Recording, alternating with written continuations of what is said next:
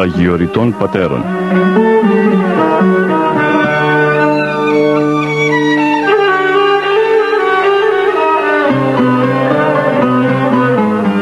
Βοή σιωπής στον παράδεισο της Αθωνικής ερήμου όπου διδάσκει ο Άθος με τη μυστική γλώσσα των πατέρων του.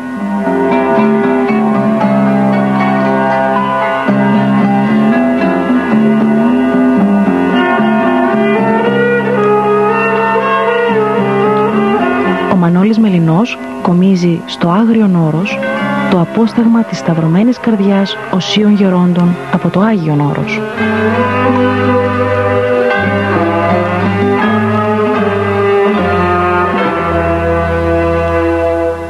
Χαίρετε αγαπητές και αγαπητοί μου φυλαγιορείτε ακροατέ. Με τη χάρη του Θεού βρισκόμαστε για άλλη μια φορά στην Ιερά Κοινοβιακή Σκήτη του προφήτου Ηλίου του Θεσβήτου, εδώ στην Παντοκρατορινή Καψάλα. Και θα έχουμε την ευκαιρία να συνομιλήσουμε με τον γέροντα της Σκήτης, τον Πανοσιολογιότατο Αρχιμανδρίτη Πατέρα Ιωακήμ, ο οποίος αυτή τη φορά θα μας ε, χειραγωγήσει για να κατανοήσουμε τα μεστά νοήματα και μηνύματα του παρακλητικού κανόνος στην κυρία Θεοτόκο. Βέβαια, σε ολόκληρο το Άγιον Όρος και όχι μόνο, στην καθόλου εκκλησία μας, τιμάται και γεραίρεται η Θεομήτωρ πάντα, όλες τις ημέρες του χρόνου. Αλλά πολύ περισσότερο, εδώ στο περιβόλι της, ε, στο ιερό αυτό ε, σημείο της ε, ελληνικής υγής, σε αυτή την ιερή Χερσόνησο, την τιμούν όλος ιδιαίτερος οι Αγιορείτε Πατέρες και αυτό το εκδηλώνουν κάθε μέρα, κάθε ώρα, κάθε στιγμή, πολυμερός και πολυτρόπος. Πριν περάσουμε στην συνομιλία μας με τον πατέρα Ιωακήμ, θα σας διαβάσω ένα απόσπασμα ως εισαγωγή της συνομιλίας αυτής από το βιβλίο «Αθωνίτε Βαλκανίων».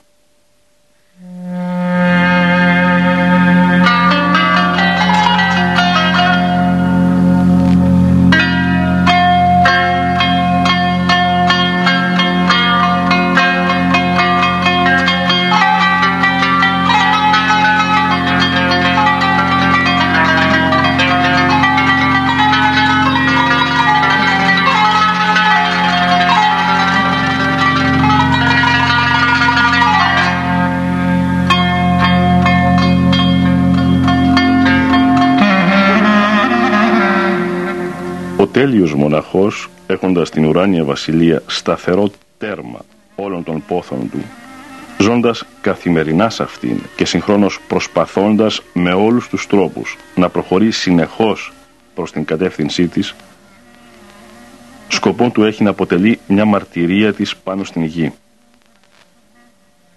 Η ίδρυση του μοναχισμού μέσα στην Εκκλησία φαίνεται να έχει γίνει για να βεβαιώσει τα δικαιώματα που έχουν οι χριστιανοί στην πολιτεία των αγγέλων και τα βεβαιώνει καθημερινώς με το να τα εξασκεί. Αυτό ακριβώς ζητεί και ο λαός του Θεού. Αυτό ζητούμε όλοι μας από αυτούς οι οποίοι έχουν αφιερωθεί στον Θεό. Περιμένει μια αγάπη ουράνια, ένα λόγο ουράνιο, μια τροφή όπως το μάνα ουράνια. Εκείνος ο οποίος θέλει να βρει το σημείο στο οποίο έχει την αρχή της η προσπάθεια της μοναχικής τελειώσεως πρέπει πριν απ' όλα να ανατρέξει στο μαρτύριο με την στενή και την ευρεία του έννοια. Ο Θεός δεν υποχρεώνει κανέναν. Αβίαστα ο άνθρωπος πρέπει να επιλέξει την μοναχική ζωή. Να, όπως στην μάχη, όταν ο αξιωματικός ζητεί να παρουσιαστεί ένας γενναίος στρατιώτης που θα τολμήσει να διεκπαιρεώσει επικίνδυνη αποστολή. Δεν την επιβάλλει. Ζητεί εθελοντή. Πολλοί διστάζουν, ώσπου έρχεται εκείνος ο οποίος αισθάνεται ότι αυτή η αποστολή είναι πάνω απ' όλα. Εγείρεται και λέγει «Ιδού εγώ». Είναι πράξη υπέρτατης ελευθερίας, διότι είναι πράξη υπέρτατης απαρνήσεως.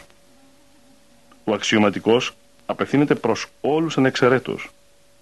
Το ίδιο και ο Χριστός, ο οποίος μέσα σε πνεύμα ελευθερίας καλεί. Ο Μέγας Αντώνιος αν δεν άκουγε την φωνή του δεν θα προχωρούσε. Από την στιγμή όμως που την άκουσε άρχισαν τα πάντα για αυτόν. Τα αφήνει όλα και τον ακολουθεί. Είναι θαυμάσιος ο τρόπος με τον οποίο ο Μέγας Αθανάσιος διηγείται τα γεγονότα. Τα λόγια της γραφής με την πένα του κάνουν να λάμψει ολόκληρη η θεολογία του μοναχισμού το μυστήριο του μοναχού αποκαλύπτεται φωτεινό και ολοκάθαρο μέσα από τα γεγονότα και την ζωή του μεγάλου εκείνου ασκητού. Η προσφορά του μεγάλου Αντωνίου είναι προσφορά μέσα στην πίστη. Ο Κύριος είπε «Ή θέλεις τέλειος είναι» και ο καθηγητής της ερήμου το θέλει.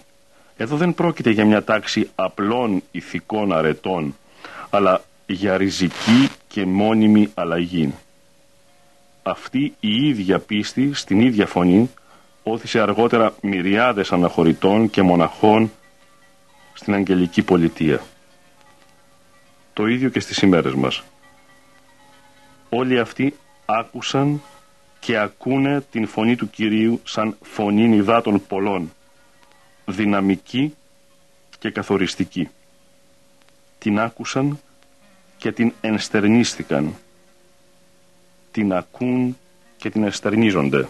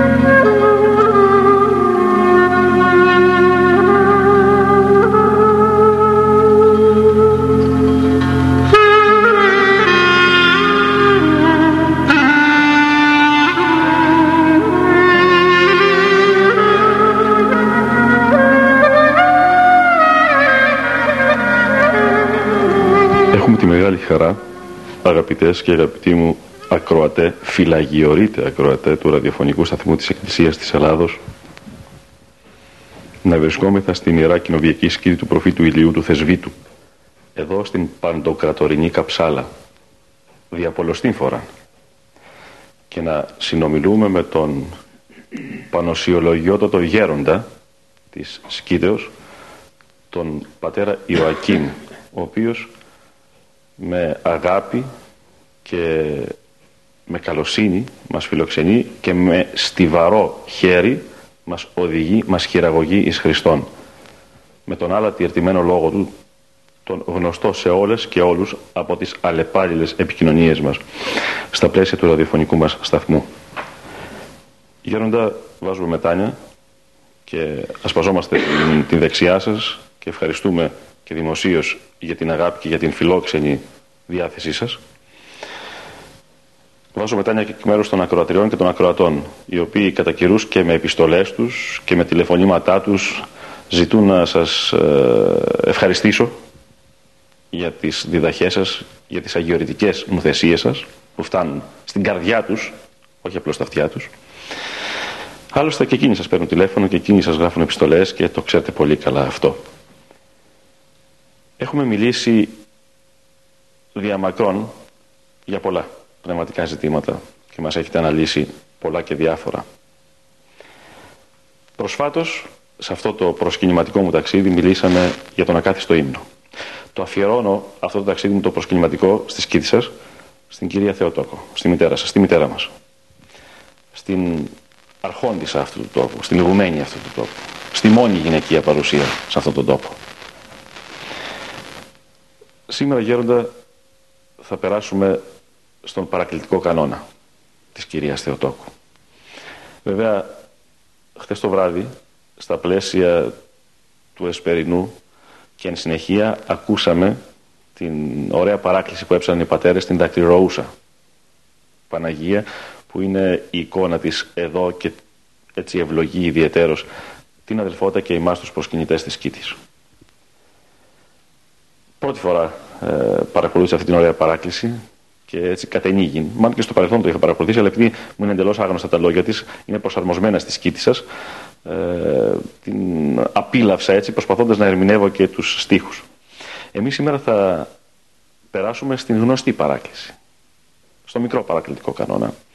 Για να μας τον ερμηνεύσετε και αυτό που συχνά οι ακροατές ψάλουν στο σπίτι τους ή στην εκκλησία, κατά μόνας, και ενίοτε δεν γνωρίζουν όλο το βάθος και το πλάτος και το ύψος και το μήκος των νοημάτων και των μηνυμάτων έρχεται η σειρά του γέροντος του Αγιορείτου να μας πάρει από το χέρι και να μας ανοίξει αυτό το παράθυρο της εμβαθύνσεως στην παράκληση της κυρίας Θεοτόπου. Ευλογείτε γέροντα, σας ακούμε. Καταρχήν να ευχαριστήσω και εσάς προσωπικά αλλά και όλους τους ακροατές τους ευλογημένους που ακούνε αυτά τα ταπεινά τα φτωχά, τα απέριτα λόγια ενός Αγιορείτη ιερομόναχου ο οποίος τον νιώθει σαν ανάγκη. Επιτρέψτε μου να επαναλάβω τα λόγια του Αποστόλου Παύλου ανάγκη γάρ μη επίκειται και ουέ αν μη ευαγγελίζομαι.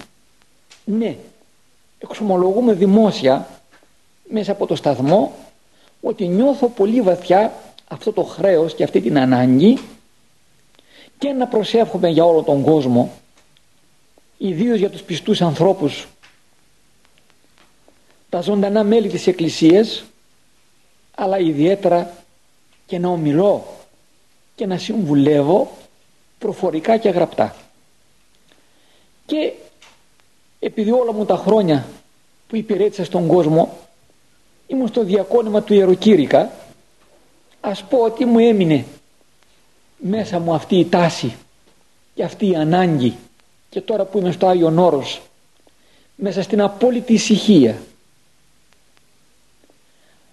και μέσα στην άσκηση και μέσα στον ιδιαίτερο αυτόν τρόπο της αφιερωμένης ζωής ωστόσο πάλι νιώθω την ίδια ανάγκη γι' αυτόν ακριβώς το λόγο και δέχτηκα προθύμως τον κύριο Μελινό εδώ που έχετε εκ μέρους του ραδιοφωνικού, εκ μέρους του ραδιοφωνικού σταθμού της Εκκλησίας της Ελλάδος και ζήτησε να έχουμε αυτές τις επικοινωνίες, αυτές τις συνεντεύξεις.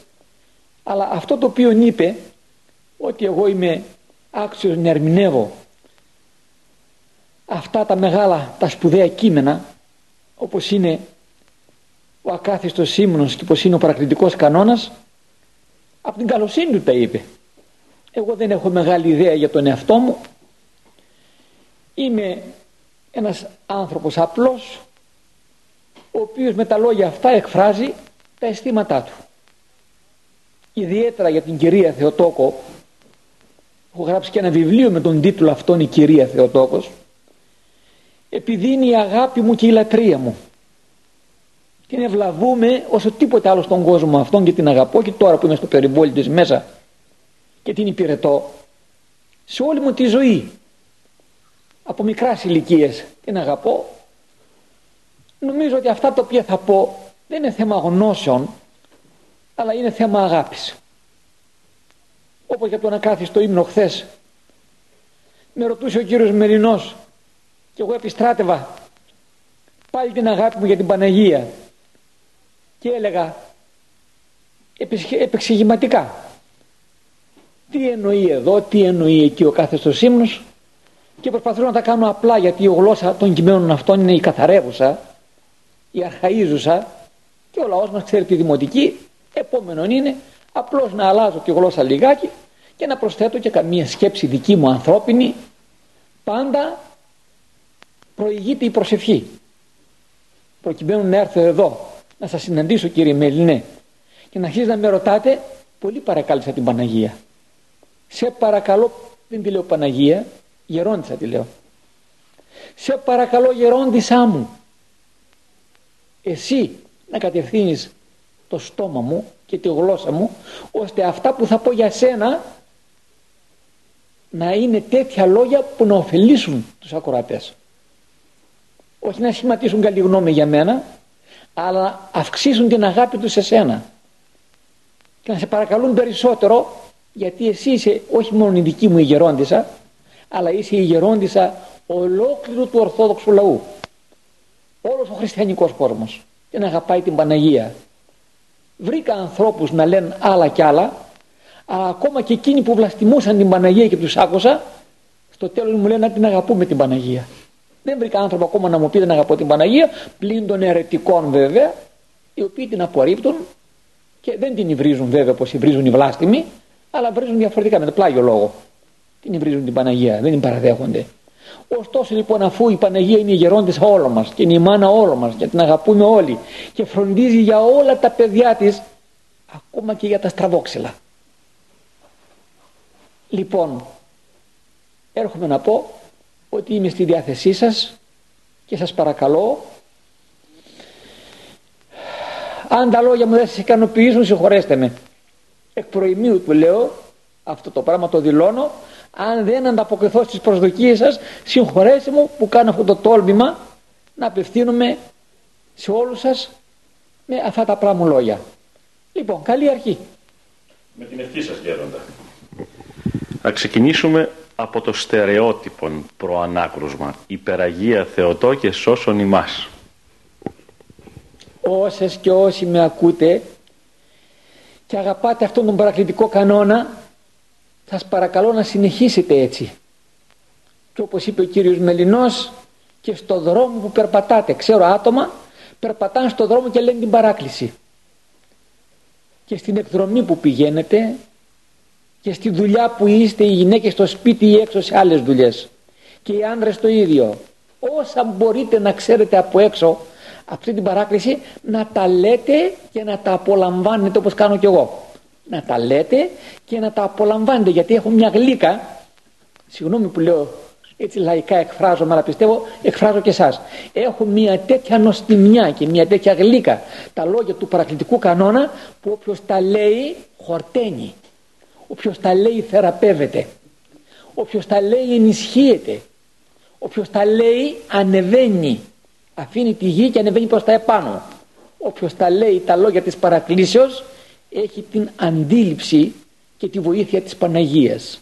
Αν δεν ξέρετε τα άλλα τα οποία θα ερμηνεύσουμε και θα πούμε σας παρακαλώ εκ προημίου και εγώ όλους και όλες το υπεραγία Θεοτό και σώσον ημάς να μην λείπει από το νου και από τη γλώσσα σας και εκφόνος και αφόνος και μυστικά και δυνατά γιατί όταν είσαι στον δρόμο και αρχίζει να φωνάει την υπεραγία Θεοτό και σώσον ημάς θα πούμε πάει του στρεψε αυτού νου δεν πες στον δρόμο τι κάνει, κανένας παλαβός θα είναι.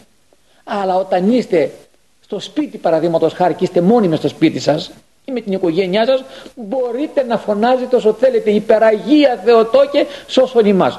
Έξω μυστικά αλλά μέσα μεγαλόφωνα να το λέτε να το ακούτε κι εσείς να το ακούει και εκείνη και να χαίρετε εγώ πιστεύω ότι το ακούει και χαίρεται η Παναγία να τη λέμε υπεραγία Θεοτό και σώσον ημάς.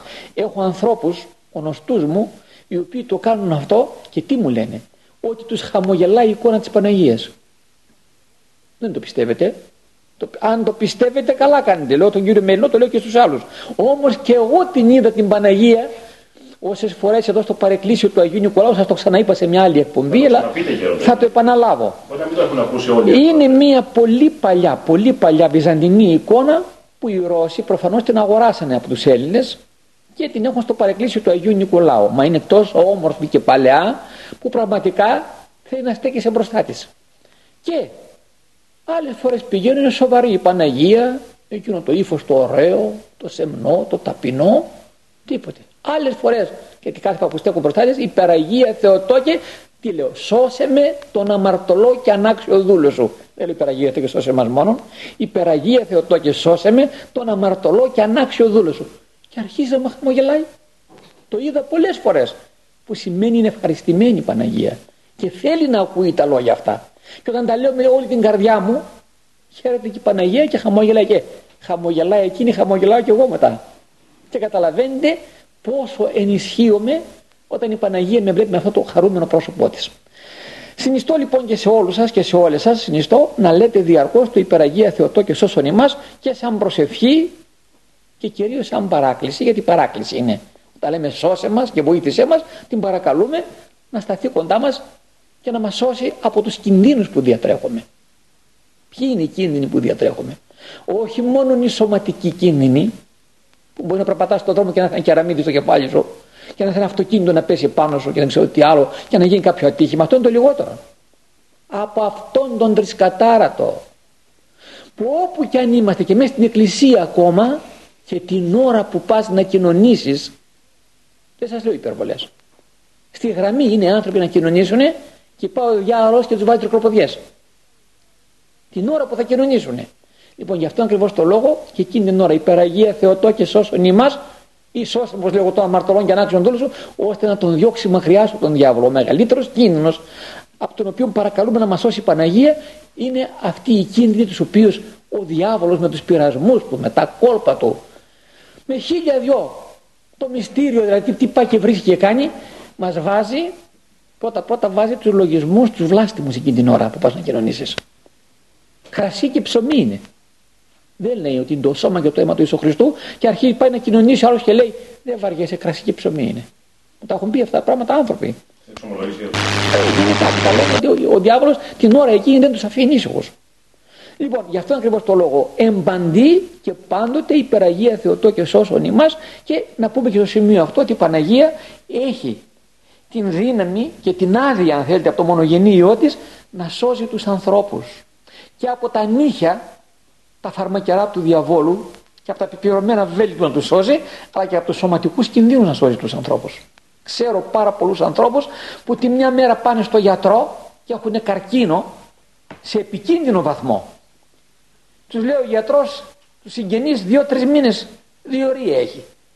Θα πεθάνει το άτομο αυτό, τον ετοιμάσαι να πεθάνει. Και την άλλη μέρα κάνει το θαύμα η Παναγία και σώζει από τον καρκίνο παρακαλώ την ανία του αυτή νόσο και τη μάστεγα που μαστίζει όλο τον κόσμο σήμερα και θερίζει τους ανθρώπους ξέρω ανθρώπους οι οποίοι με τη χάρη της Παναγίας σώζονται από τον καρκίνο ακόμα. Πόσο μάλλον από άλλα δευτερεύοντα πράγματα. Γι' αυτό ακριβώς το λόγο όταν λέμε υπεραγία Θεοτό και σώσον ημάς να μας σώσει το σώμα μας από τους κινδύνους, από τις αρρώστιες, από τα ατυχήματα, από ό,τι έχει αυτό το, το, το, το σαρκίο μας και να μας σώσει η Παναγία, όπως είπαμε, και από τους πειρασμούς του διαβόλου, ο οποίος διάβολος το λέω συχνά αυτό και ίσως θα πείτε το σλόγκαν που χρησιμοποιώ. Ο διάβολος λέει το κόκκινο πανί ότι είναι η Παναγία. Μόλις τη βλέπει το βάζει στα πόδια. Μαστίζεται, φοβάται, τρέμει. Την Παναγία. Όπου είναι μια εικόνα, μια εκκλησία της Παναγίας. Όπου λένε το Υπεραγία Θεοτόκε σώσον ημάς. Όχι με την Παναγία πάλι. Και σηκώνεται και φεύγει ο διάβολος. Όμως η Παναγία όταν λένε υπεραγία Θεοτό και σώσουν εμάς μας βοηθάει να σωθούμε και ψυχικά και από τις αμαρτίες μας πώς το κάνει αυτό; Διαμέσω του Ιού της, του Κυρίου ημών Ιησού Χριστού, ο οποίος είναι ο μόνος σωτήρας του κόσμου. Αυτός που μας σώζει από την αμαρτία και μας συγχωρεί είναι ο μόνος ο Κύριος, ούτε οι Άγιοι, ούτε η Παναγία, ούτε κανένας άλλος. Μας συγχωρεί όπως και σε άλλη ευκαιρία το είπα από τις εκπομπές εδώ πέρα, δια του ιερέως του εξομολόγου, ως αντίστοιχη της γης έστε δεδεμένα εντορτός αν λύστε λελιμένα ο ιερέας μόνο έχει το δικαίωμα και μάλιστα εξ ονόματος του Ιησού Χριστού τα λέει τα λόγια αυτά και σε συγχωρεί. Όλοι οι άλλοι σε βοηθούν να σωθείς αλλά δεν είναι εκείνοι που σε συγχωρούν. Σε συγχωρεί ο Χριστός για του ιερέου. Αυτά τα λέω μόνο και μόνο να μην τυχόν και υπάρχει μια πεπλανημένη αντίληψη πάνω στα θέματα αυτά. Όταν λέμε υπεραγία Θεοτό και σώσον μας, δια του ιού σου σώσε μας. Με τη χάρη που σε έχει δώσει ο ιό σου να έχεις τη δύναμη αυτή και σε παρεχώρησε τη δύναμη αυτή να μας σώσεις και εμάς από όλα αυτά. Λοιπόν, επαναλαμβάνω, όπως εγώ το λέω συχνά και το επαναλαμβάνω και δεν σταματάει ο νους μου, αφού να φανταστεί και τη νύχτα που πάω να κοιμηθώ στο κρεβάτι, ώστε να με πάρει ο ύπνος, αυτό από το στόμα δεν σταματάει. Ή Κύριε Ιησού Χριστέ ελεησόμε, ή υπεραγία Θεοτό και σώσε με, αυτό λέγεται συνέχεια. Να το λέτε και εσείς σας παρακαλώ, με την ευλογία μου και με την ευχή μου. Μια και ακούμε αγαπητές και αγαπητοί μου φυλαγιορείτε ακροατέ τον γέροντα Ιωακήμ να μας ε, ερμηνεύει τον παρακλητικό κανόνα, τον μικρό παρακλητικό κανόνα στην κυρία Θεοτόκο καθ' όλη τη διάρκεια της επικοινωνίας αυτής θα έχουμε την ε, ευκαιρία να ακούσουμε ορισμένους ύμνους που συνέθεσε ο Άγιος Νεκτάριος για την κυρία Θεοτόκο περιλαμβάνονται στην συλλογή Θεοτοκάριων και έχουν μελοποιηθεί. Θα ακούσουμε τώρα τον πρώτο από τους ύμνους αυτούς, ο οποίος τιτλοφορείται «Χαίρε, Παρθένε, Πάνσεμνε» σε ήχο πλάγιο του Δευτέρου. Hero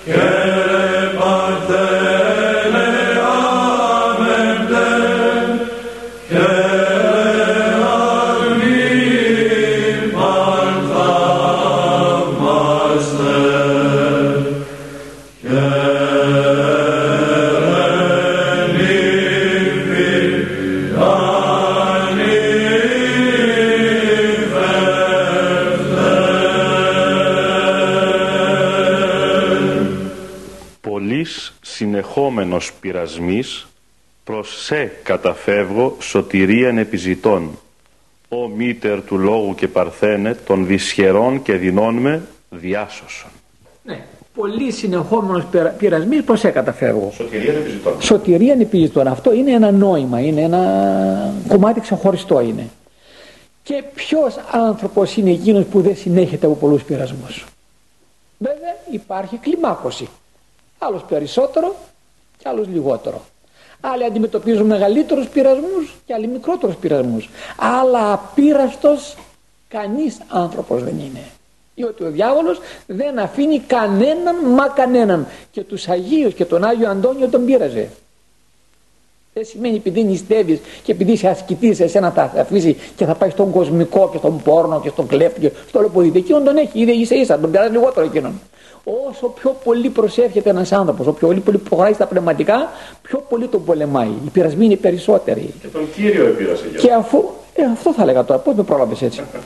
αφού λοιπόν δεν άφησε τους Αγίους, αφού δεν άφησε την Παναγία και αφού δεν άφησε τον ίδιο τον Χριστό με εκείνους τους γνωστούς τους τρεις πειρασμούς, εν διερήμο, ακούς τον τρισκατάρατο, να λέει στον Χριστό ότι δικά του είναι τα βασίλεια, οι βασιλείες και θα σου τα δώσω. Ποιος είσαι, βρε και είναι δικά σου; Ναι, είναι ο κοσμοκράτος του σκόπους του αιώνα τούτου, αλλά να το θέλεις και εσύ να είσαι δικός του. Άμα δεν το θέλεις, με το ζώο δεν θα κάνει δικό του. Αλλά, εν πάση περιπτώσει, το έφαγε το χαστούκι. Είπαγε ο πίσω μου σατανά, του είπε ο Χριστός και τον έδιωξε. Και του είπε ότι δεν έχεις κανένα δικαίωμα Ούτε ο κόμμος είναι δικός σου, ούτε μπορείς ούτε εκπειράσει κύριον τον Θεό σου και τον έκανε πέρα. Όπως εκείνος, έτσι και εμείς. Και πολύ χαίρομαι, πάρα πολλοί συνηθίζουν χριστιανοί, φαντάζομαι και πολλοί από τους ακροατές και τις ακροάτριες μας, να το λένε Ιησούς Χριστός νικά και όλα τα κακά σκορπά. Πολύ μου αρέσουν οι άνθρωποι που το λένε πολύ συχνά αυτό το πράγμα. Ιησούς και σταυρών κιόλας. Κάνει και το σημείο του τιμίου σταυρού. Ιησούς Χριστός νικά και όλα τα κακά σκορπά. Αλλά και το είπα για πίσω μου σατανά, το ακούω και αυτό και το λέω κι εγώ να το λέτε και αυτό το πράγμα για να φεύγουν οι πειρασμοί. Τώρα επειδή μιλάμε για τους πειρασμούς, ότι πραγματικά ο Χριστός βέβαια βοηθά τον πειραζόμενο άνθρωπο που λέει και ο Απόστολος Παύλος, αυτός πειραστής δίνα τις πειραζομένες βοηθήσει. Ο μόνος που μπορεί να βοηθήσει, αλλά και η Παναγία, επειδή την φοβάται ο διάβολος, όταν έχουμε πειρασμούς τέτοιους από τον διάβολο, αλλά υπάρχουν και πειρασμοί τους οποίους δεν τους κάνει απευθείας ο ίδιος, έχει και όργανο ο διάβολος. Και μας πειράζει με τα όργανα του, βάζει ανθρώπους βάζει τα στοιχεία της φύσεως, βάζει άλλα πράγματα και αυτός είναι αόρατος, αθέατος, ώστε να μην τα έχουμε αυτό, νομίζουμε ότι άλλοι φταίνε. Πάντα από κάτω είναι αυτός όμως. Λοιπόν, με διαφόρους τρόπους μας πειράζει. Τι μας πειράζει, μας σουβλίζει. Μας σουβλίζει, μας καίει, μας ζεματάει. Ε, λοιπόν, εκείνες τις δύσκολες στιγμές που πειράζει το άνθρωπος δεν έχει παρά να καταφεύγει στην υπεραγία Θεοτόκου και να την παρακαλάει. Γι' αυτό λέμε το βιβλιαράκι αυτό που έχει αυτό το κείμενο μέσα λέγεται παράκλησης σε παρακαλώ Παναγία μου φύλαξέ με από τους πειρασμούς από τις ενοχλήσεις αυτού του δαίμονα λοιπόν αφού παρακαλάς και το λες αυτό το πράγμα γι' αυτό είναι και παράκληση. Αυτό σημαίνει παράκληση. Παρακαλώ την Παναγία με όλα αυτά τα λόγια που έχει μέσα όλα παρακαλετά είναι όπως πάμε σε ένα μέρος και παρακαλούμε έναν γιατρό να μας θεραπεύσει. Παρακαλούμε έναν υπάλληλο να μας εξυπηρετήσει παρακαλούμε έναν καρσό να μας φέρει το φαΐ μας. Παρακαλούμε και την Παναγία δεν την παρακαλούμε για τέτοια δευτερεύοντα πράγματα. Την παρακαλούμε κυρίως, να δείτε όλο το κείμενο του παρακλείσου θα το προχωρήσουμε και στα παρακάτω, είναι μία κραυγή, ας την πω έτσι, μία κραυγή της ψυχής μας να μας φυλάξει η Παναγία από τους πειρασμούς. Και γι' αυτό το λόγο και στην αρχή της παρακλήσεως μπαίνει αυτό, αυτή η κραυγή. Πολύ συνεχόμενος πειρασμής προσέ καταφεύγω πού να καταφύγω αλλού πού έχω να πάω την Παναγία θα πάω στη μάνα μου Ποιος άλλος θα με καταλάβει περισσότερο από τη μάνα μου, γι' αυτό το προσέ καταφεύγω, δεν πάω σε κανέναν άλλον και κυρίως ακούστε με αυτό που θα πω. Δεν καταφεύγω, προσέ καταφεύγω, δεν καταφεύγω στο μάγο, δεν καταφεύγω στη μάγισσα, δεν πάω στην χαρτορίχτρα, δεν πάω στη φλιτζανού, δεν πάω εδώ και εκεί στα, στα μέντιουμ, πηγαίνω στην Παναγία, δεν έχω ανάγκη από κανέναν. Όταν μου λένε άνθρωποι ότι πηγαίνουν εδώ και εκεί, τους λέω, ε, αλλά την Παναγία δεν την ξέρεις. Γιατί πας αλλού; Αφού εμείς οι πιστοί έχουμε την Παναγία δεν έχουμε ανάγκη να πάμε σε κανέναν μας, σε κανέναν άλλον. Είτε είναι πλανεμένος είτε δεν είναι πλανεμένος. Πρώτα είναι η Παναγία. Να σας πω κάτι τώρα. Είσαι άρρωστος και έχεις ανάγκη από τον γιατρό. Ναι, να πας στο γιατρό και εγώ πηγαίνω. Του γιατρού του έχω ανάγκη. Ναι, να πάρεις φάρμακα. Πριν από τον γιατρό όμω είναι η γιατρίτσα. Έτσι λέω στους ανθρώπους του δικούς μου. Πρώτα πάνε στην Παναγία, πρώτα διάβασε την παράκλησή της, το πολύ συνεχόμενο πειρασμό που ερμηνεύουμε τώρα, και μετά, αφού τελειώσει την παράκληση, παρακαλέσει την Παναγία, εκείνη θα βοηθήσει και τον γιατρό. Να στα πει καλά. Μετά να πας στο γιατρό, μετά να πάρεις το φάρμακο.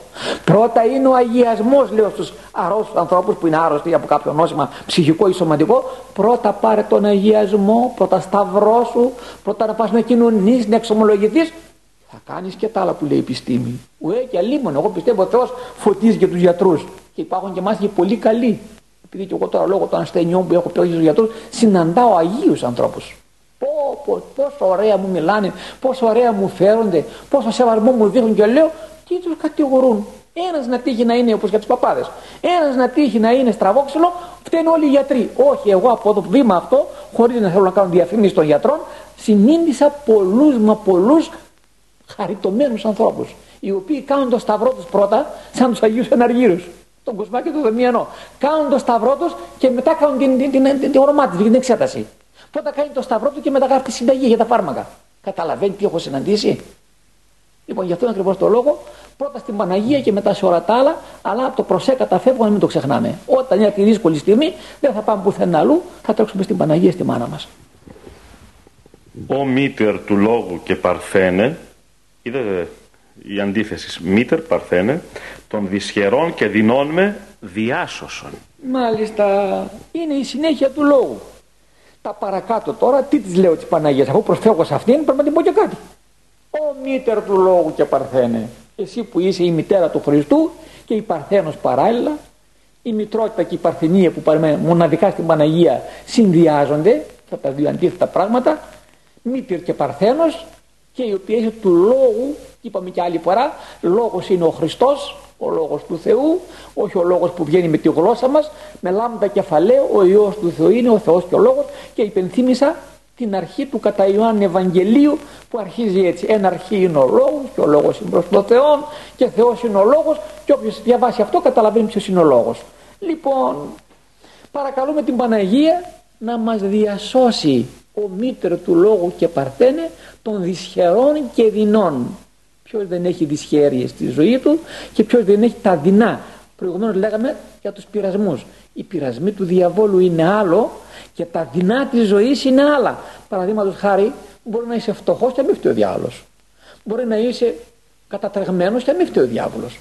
Μπορεί να είσαι συκοφαντημένος, δηλαδή πάντα φταίει ο κακομούτσονος αυτός, αλλά εν πάση περιπτώσει υπάρχουν και δεινά και δυσχέρειες που έρχονται εκ του φυσικού θα λέγαμε, εκ του φυσικού. Έτσι σκοντάφτεις στον δρόμο, πέφτεις κάτω, σπάλεις το πόδι σου. Ό,τι δυσχέρειες υπάρχουν στη ζωή, δυσκολίες, δυσχέρεια είναι δυσκολία. Δυσχερέ είναι αυτό. Ό,τι δυσχέρεια υπάρχει στη ζωή, ό,τι δυσκολία υπάρχει στη ζωή, πρέπει για αυτή να παρακαλούμε την Παναγία να μας διασώσει από αυτήν. Είδες που έχουμε ε, ε, στη θάλασσα τα αναποχωστικά στη στεριά έχουμε κάτι άλλο αυτοκίνητα, πώς τα λένε, τα αμέσω επεμβάσεως. Τα αμέσω επεμβάσεως, έχουμε νοσοκομιακά αυτοκίνητα που πυροσβεστικά και λοιπά για τις ανάγκες και τρέχουν. Ε, έτσι φανταστείτε και την Παναγία όπου υπάρχει κίνδυνος, όπου υπάρχει δυσκολία, υπάρχει δυσχέρεια και δεινών, το δεινών είναι το άσημο, το κακό στη ζωή μας. Η Παναγία τρέχει αμέσως. Τι θέλει; Να τη φωνάξουμε. Πες εσύ υπεραγία Θεοτό και σώσε με και να δεις η Παναγία την άλλη στιγμή δίπλα ενώ το ναυοχρωστικό και το πυροσβεστικό και το ε, άλλα τα αυτοκίνητα που έχουν οι διάφορες υπηρεσίες, ώσπου να πάρουν κάποια ώρα κάνουν, αργού να πάνε. Καμιά φορά έχουν τα αναμένα τα φώτα και πατούν τις κόρνες ναι. και του φάρου και λοιπά για να κάνουν στην άκρη άλλη να προλάβουν. Θέλουμε χιλιόμετρα για να πάει εκεί που είναι ο προορισμός του. Η Παναγία αυτό στιγμή. Ώσπου να πεις το κύριε Λέισον και ώσπου να πεις το υπεραγία Θεοτόκη, σώσε ο κύριος και η κυρία είναι δίπλα και σε βοηθάνε. Λοιπόν, και αυτό τον ακριβό λόγο, πολύ φυσικό και επόμενο είναι η πρώτη κραβιένα είναι Παναγία μου. Παναγία μου. Σαν το λέτε κι εσείς, αλλά έχω ακούσει ανθρώπους και μου στον δρόμο. Σκοντάφτει λίγο Παναγία μου φωνάζει. Ξέρω εγώ οτιδήποτε είναι. Ε, άλλοι φωνάζουν μάνα μου. Άλλοι φωνάζουν μάνα. Άλλοι φωνάζουν Παναγία. Εγώ το βλέπω το σωστό το είναι Παναγία μου, Χριστέ μου, φωνάζουν έτσι, λένε την κραυγή αυτή, διότι έχουν την ανάγκη και καταλαβαίνουν την άμεσο επέμβαση. Άμεσος επέμβασης λοιπόν της Παναγίας είναι όταν έχουμε δυνάκετε χέρια, η άμεσος επέμβαση είναι η Παναγία.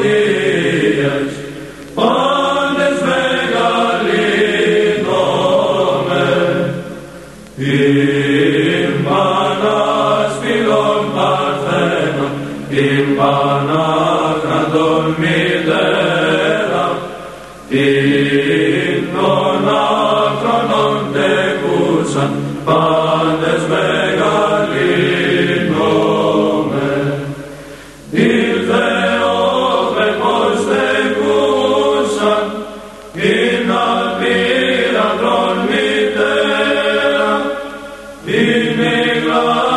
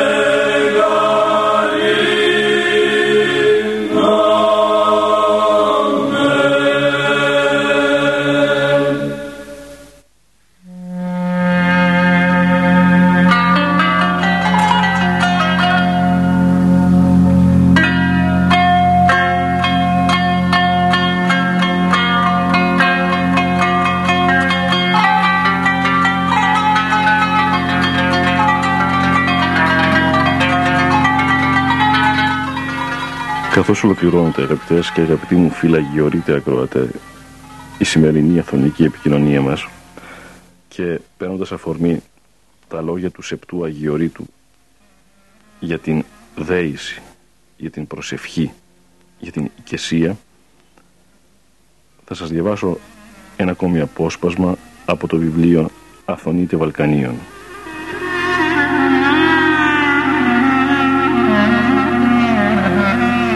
Η ευχή νοερά, η δια του νοός και καρδίας γενομένη, νεκρώνει τα σαρκικά ιδιώματα και κάνει τον άνθρωπον απαθή, σόφρονα, σοφών, γνωστικών, διδάσκαλων, φιλόσοφων, θεολόγων, τριαδικών, ανδρίων, γενναίων, συνετών, υπομονητικών, ήσυχων, νηστευτήν, εγκρατή, κατανικτικών, ταπεινών και τέλος πάντων συντοχρόνο Άγιων και δοχείων του Αγίου Πνεύματος όταν επιδοθεί στην εργασία αυτήν με αγάπη, με θείον έρωτα, με ζήλον και με τελείαν αυταπάρνηση και αφοσίωση. Ο Κύριος μας λέγει «Η βασιλεία των ουρανών εντός ημών εστί» και ο Ιερός Αυγουστίνος ζητούσα να έβρω τον Θεόν και τον ζητούσα εις των ουρανών και ο Θεός είναι στην καρδία μου. Μας διδάσκουν οι πατέρες να συνομιλούμε με τον Κύριον μυστικός, σιγά σιγά, γλυκά, ταπεινά, για να ενωθούμε πνευματικός. Μας λέγει πάλι ο Κύριος, «Ήσελθε εις το ταμιείον σου, δηλαδή στην καρδιά σου, κλείσον την θύραν και πρόσευξε το πατρί σου εντοκρυπτό και ο πατήρ σου ο βλέπων εν το κρυπτό, αποδόσιση εν το φανερό.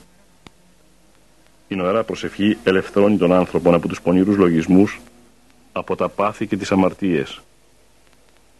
Αν θέλετε να συγκρατείτε ο νους, μας λέγουν όσοι οι πατέρες, να κάνετε πρώτα λίγη προσευχή είναι αυτοσχέδια, να προσεύχεστε με λόγια δικά σας, ό,τι γεννήσει ο νους εκείνη τη στιγμή, αλλά με πολλή ταπείνωση και κατάνοιξη για να χυθούν δάκρυα ευκατάνικτα, Έπειτα διαβάσετε τις προβλεπόμενες ευχές, προσπαθώντας με περισυλλογή να κρατήσετε συγκεντρωμένο το νου σας.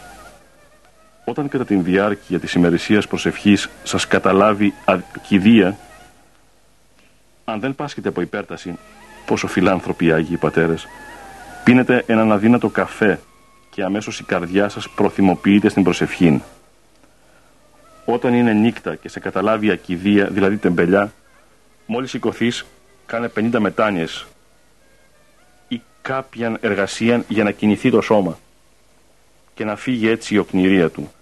Αμέσως έρχεται η προθυμία και μπορείς να προσεύχεσαι πότε όρθιος, πότε γονατιστός και πότε καθήμενος. Αν πάλι δυσκολεύεσαι, προσπάθησε με επιμονή και υπομονή και θα φύγει σιγά σιγά η αμέλεια κάποια στιγμή.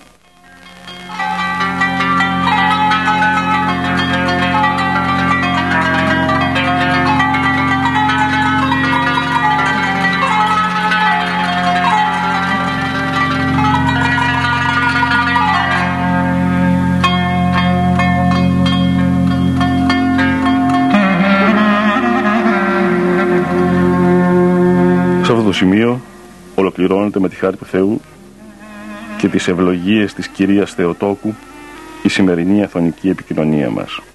Θερμός ευχαριστώ τον Πανοσιολογιό του Αρχιμαδρίτη Κύριο Ιωακήμ γέροντα της Ιεράς Σκήτης Προφήτου Ηλιού εδώ στην Παντοκρατορινή Καψάλα ο οποίος είχε την καλοσύνη για άλλη μια φορά να μας δεχθεί, να μας φιλοξενήσει πατρικός και αβραμιαίος και να μας ομιλήσει Εν προκειμένου, για τον παρακλητικό κανόνα. Αρχίσαμε την επικοινωνία μας ε, για τον παρακλητικό κανόνα στην κυρία Θεοτόκο.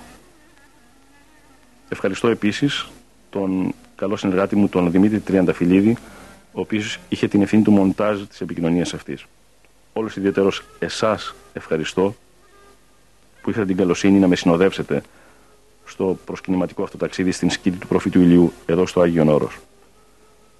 Διαβάσαμε αποσπάσματα από το βιβλίο Αθωνίτε Βαλκανίων έκτο στην σειρά Πύρα Πατέρων. Αγαπητές και αγαπητοί μου φυλαγιορείτε ακροατέ, χαίρετε.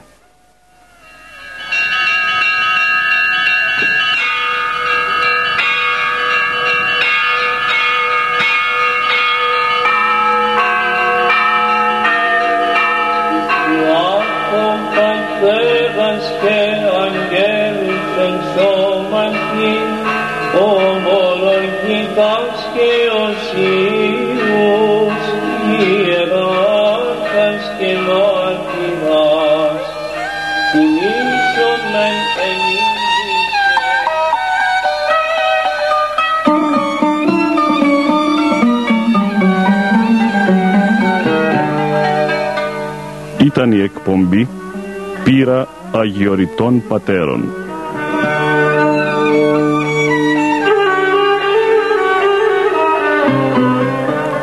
Ο Μανώλης Μελινός απετόλμησε να αποτυπώσει στα Ερτζιανά εις πνοές αιωνιότητος γερόντων όρους άφωνος.